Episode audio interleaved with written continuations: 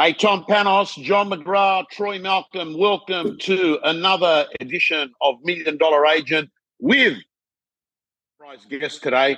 And what even makes it even better is he's not from real estate land, but he's the man that helps get people bring their best version to work and life.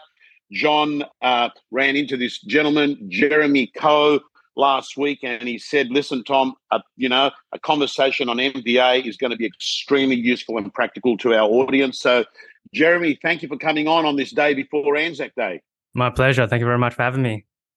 Welcome, Absolute Jeremy. Um, yeah, Tommy, I think I just shared with you. Um, I bumped into uh, Jeremy. Was it Pugsley, your dog? Pugsley? Yeah, Pugsley. No S. Like ugly Pugsley, with a P. I ran to Jeremy and Pugsley down at our local park, Tommy, where you and I often meet for a coffee and a stroll around the park. And uh, we just got chatting. He was looking for a recommendation for a local restaurant, and I told him he should pop up to Cadmus, which I think he did with his fiance. And yeah, we did, and uh, had a nice meal. Um, but it was just one of those chance meetings, and uh, we started talking about what he does. And he, he's well, Jeremy, why don't you tell us a bit about your background? But my interest is in your future, probably more in your past, because it's around leadership coaching and the work environment and and how to excel. But just tell us in sixty seconds or less, what, what have you been doing up until this moment? Yeah, for sure. Thanks, John. Uh, so background in accounting and finance, and it was a couple years back when I was leading a team over in Asia where I had a bit of an insight in terms of where I wanted to spend my time moving forward. So it was actually uh, had two of my key team members came in one day, and one after the other they handed me an envelope, and I opened up the envelopes, and you know they both resigned. And so when I I sat them both down because I was I was shocked, but I was curious. I sat them both down to understand you know what it was that they perceived was the problem, what it was that they wanted, and how we could move forward.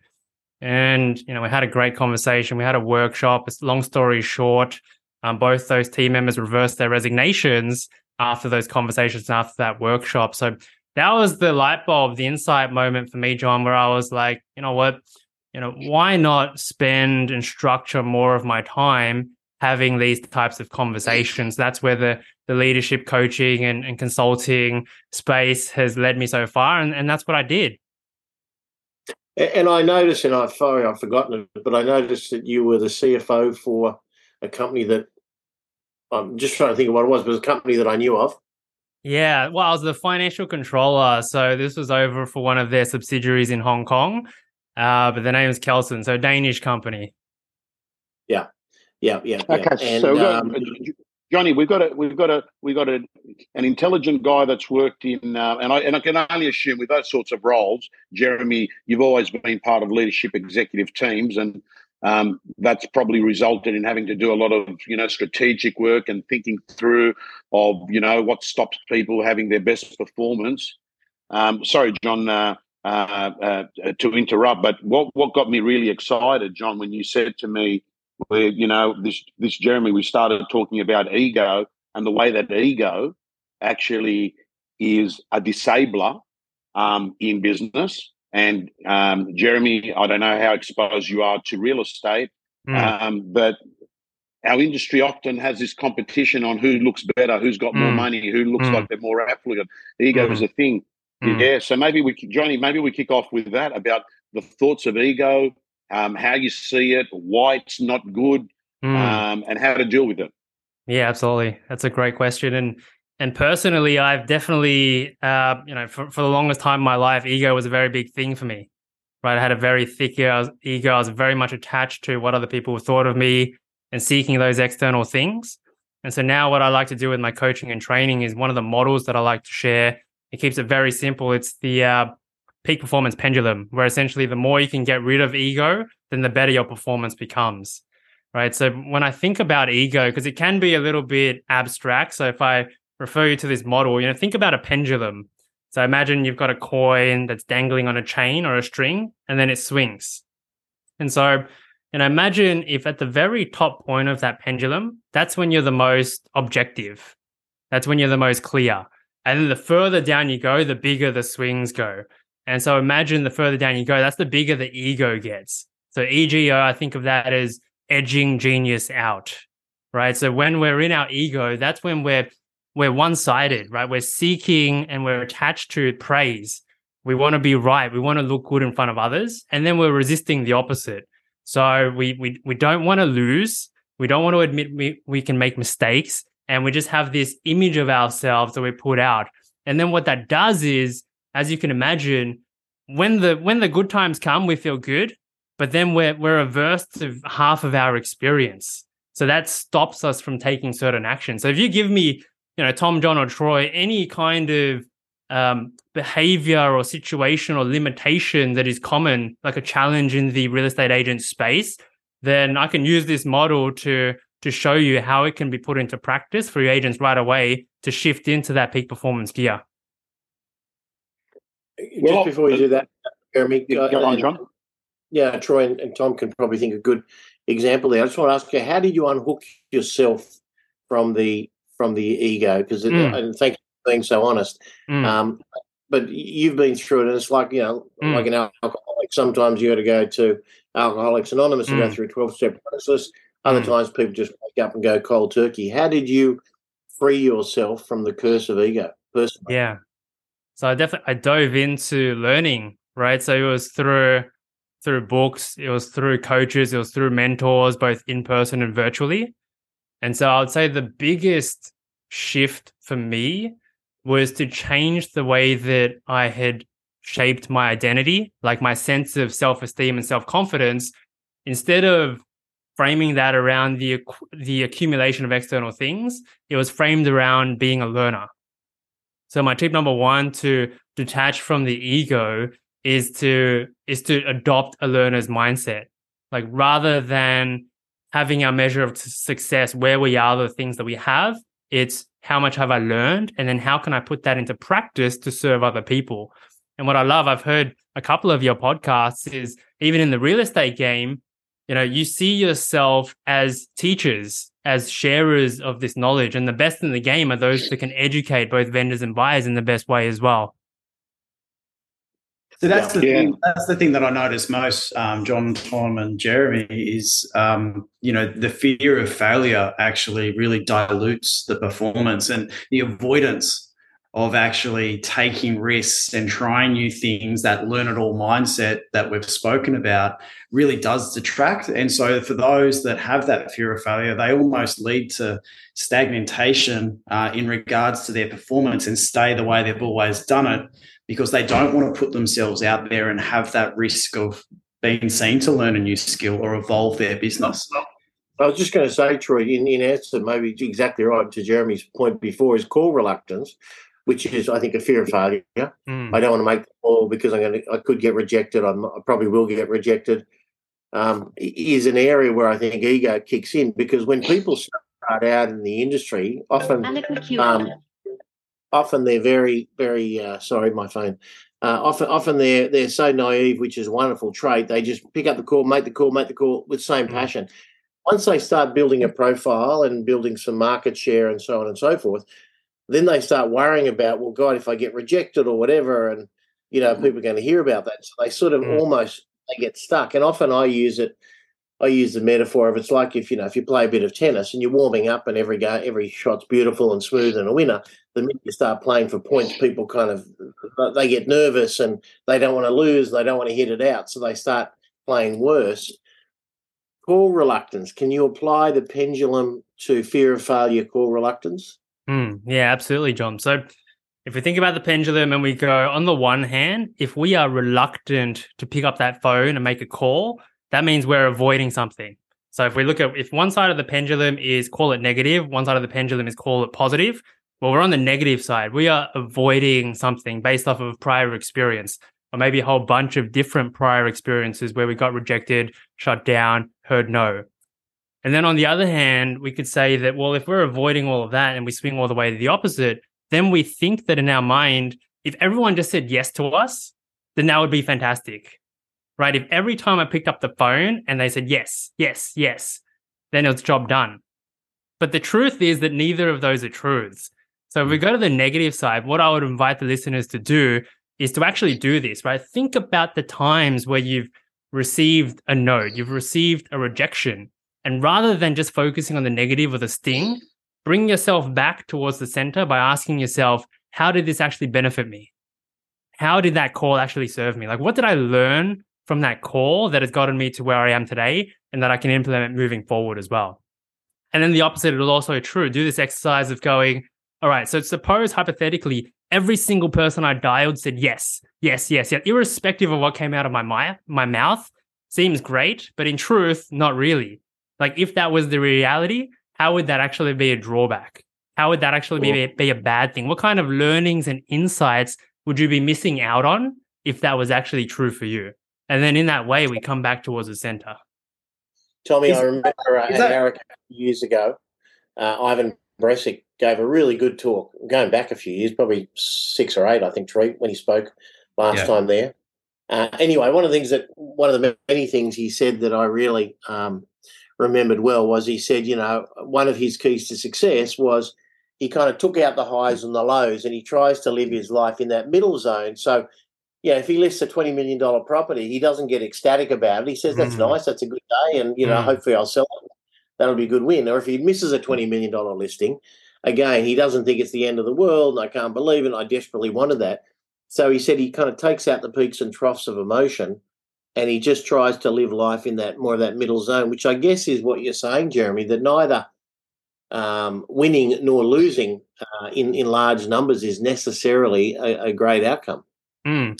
Yeah, that's exactly right, John. So so rather than seeking the swings all the way to the right and avoiding the swings all the way to the left, instead, you know, what we're looking for is to be able to shorten those oscillations of the swing of the pendulum.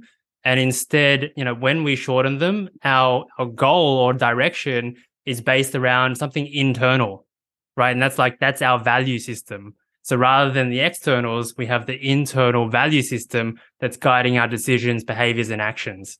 And so when we, we can so, plot so that. I think what you're talking about there a bit, I just want to dig a bit, is identity. Mm. And you and I very briefly talked offline about this. Mm.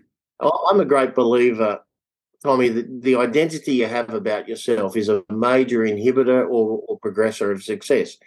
Um, mm. And we've often seen, you know, people in our businesses or people we coach they're actually not that they're not that talented, and I say that with respect, but they're confident and they really believe in themselves, and they they they get listings and they get sales. Whereas there are other people with oodles of talent, but they've got that identity of they don't see it's going to happen to them. They don't see themselves as a million dollar agent or a success, and that kind of holds them back. Jeremy, if that's the case or your experience, how mm. does one shift their identity from wherever mm. it is to something that serves them better. Mm, yeah, absolutely. So, you know, if, if one's identity is tied to external outcomes or like, you know, getting the most wins or the most listings or whatever the case may be, then, you know, there's a whole lot of other factors. There's a whole lot of external factors that may influence that identity. So it's a very kind of fragile place to be. So rather, what we can do is ba- if we can base our identity and self confidence around something that we have control over, something that is sustainable and something that is clear to us, such as having a learner's mindset. Like our identity is not based around being right, but it's around learning the fastest. It's around getting to the right outcome, leveraging our resources to find the right outcome in the fastest amount of time. And when we can do that, whilst also moving forward in the direction of our values. So, you know, I'm very big on identifying, you know, what are your identity values?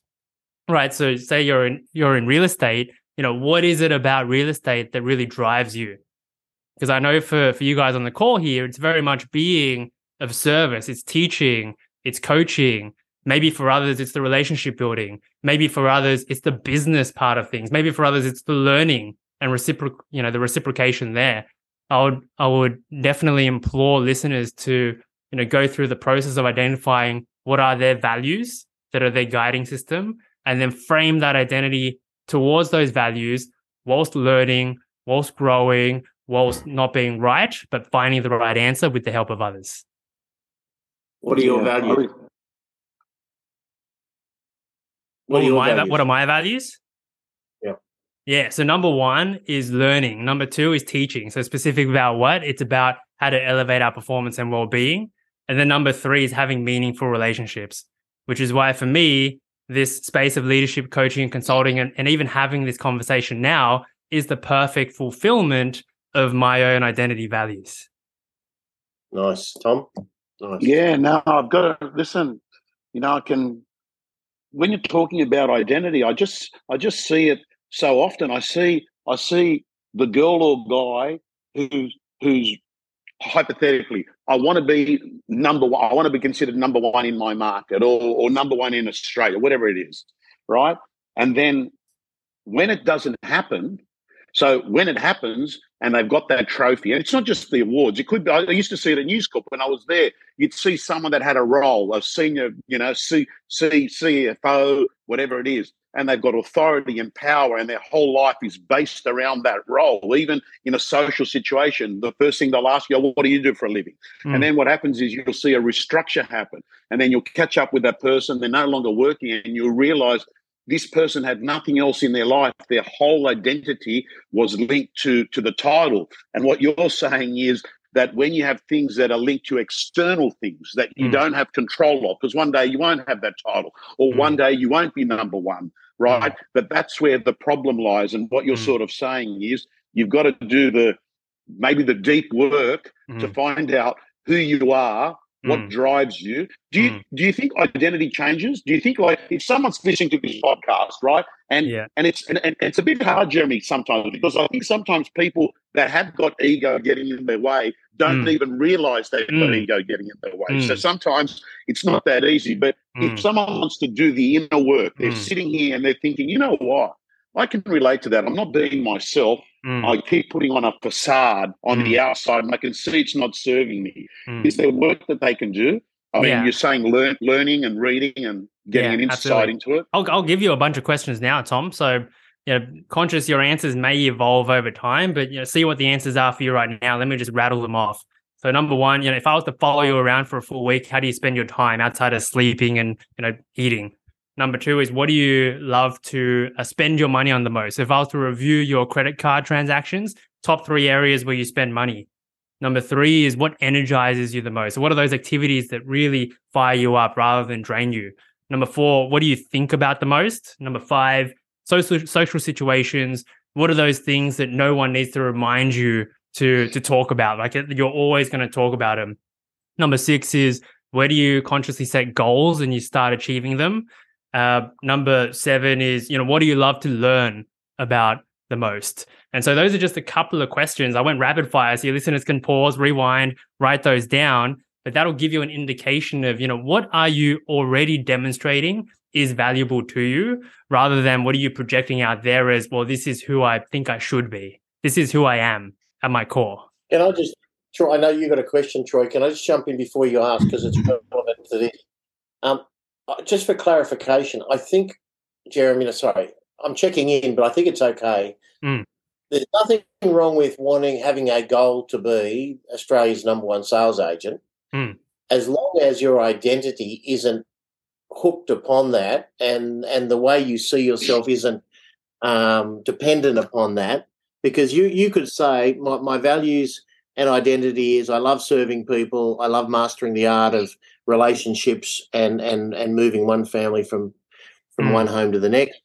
Uh, and over here on the next um, white whiteboard next to it, you could say, and I have a few goals. One of them is being the best agent in Australia. Mm. So fair to say that you can have lofty goals, but don't just get attached to the outcome. Uh, is that fair? Yeah, that's exactly right, John. Reminds me of you know one of my favorite quotes is, "Someone gets to have the house on the hill, but why do you want it?" Like yep. someone gets to have the lofty goal of having that great house or being the best agent or whatever the case may be. But, you know, what is the underlying reason for you why you want it outside of just the label or the title of saying, Hey, I'm the guy with the house on the hill. That's a that's a that's a great observation because oh. John and Troy, I've got to say to you, often in my one-on-one Zoom coaching sessions, I'll ask someone, I'll say, mate, out of everything in life, what's the number one thing in your life right now? And they'll say, I want to be, a, they all, I don't know, I want to be a million dollar agent. I want to be a million dollar agent, right? And then you go off and say, why, do, why, why does it have to be a million? And why doesn't, why can't it be 850 or why can't it be 1.5? Why a million? Right? Because I think that they haven't really given it much deep thought as to, to, to why they, you know, um, and then it's interesting what comes out in that conversation. So what you're sort of saying Jeremy, is um, be careful. Be careful the ladder you climb up, just in case you get to the top of the ladder and you realise this is not this is not what I was uh, uh, climbing up for. This is not what I actually signed up for. Yeah, and Tom also. Yeah, sorry, Jeremy. I'm just I'm agreeing with that. You know, the ladder of success, make sure it's you know leaning against the right wall. Um, often I've said the similar thing, Jeremy, to try and help people, which you said it far better than I could. But uh, I often say, you know, what are your goals and what is the emotion or the feeling that you're trying to get by achieving that goal? So that's the house on the hill metaphor, but you said it beautifully. So if someone says, well, my goal is to, to own a Ferrari, and I'll often say, well, tell me about how will that make you feel that's so important? And for some people, the problem is they say, well, it make, it'll make me feel important. And I say, well, can't you just feel important without the Ferrari? Uh, is it that important that people, as you if you drive up to a restaurant or a place of business, that people look out the window and look at you, and and is that important for you? And uh, and I unpack that. Troy, over to you? Been so patient waiting for you. Yeah, no, that's all right. we have kind of moved past it, but you know, an observation that I've always had with those agents that are grow, growing quite quickly um, is sometimes they get to a point where the ego steps in and they actually start to have a little bit of difficulty accepting constructive feedback. And I know that that gets really attached to ego quite quickly because they don't see what they're doing wrong and they know that they've been successful on the path they have so um, jeremy do you do you notice that people get defensive or almost feel threatened in regards to to that side of ego with accepting mm. feedback sometimes when you are coming from a leadership position because i know a lot of our listeners are also principals and they're the ones that mm. actually have to give that feedback to the agent that's probably come up the ladder really quickly and hit that point but yeah. not necessarily thinking that they've still got an appetite to learn something new. Yeah, yeah, hundred percent, Troy. Like if I refer back to that pendulum model now, the lower we are in that pendulum, the more in ego we are, if you will, then the more we're going to seek one-sided outcomes, like only praise and avoiding criticism or avoiding feedback, right? So, but, but if we can shift that identity to be like, hey, you know what? The times that I've received criticism or the times that I've received feedback have not just been bad, have not just been emotional stings, but I can consciously think about how they've benefited me, how they've served me, ideally in relation to my into my values. Then in that way, we're no longer playing the game of you know swinging emotionally all the way down the bottom on that ego pendulum, but rather we are shortening that chain.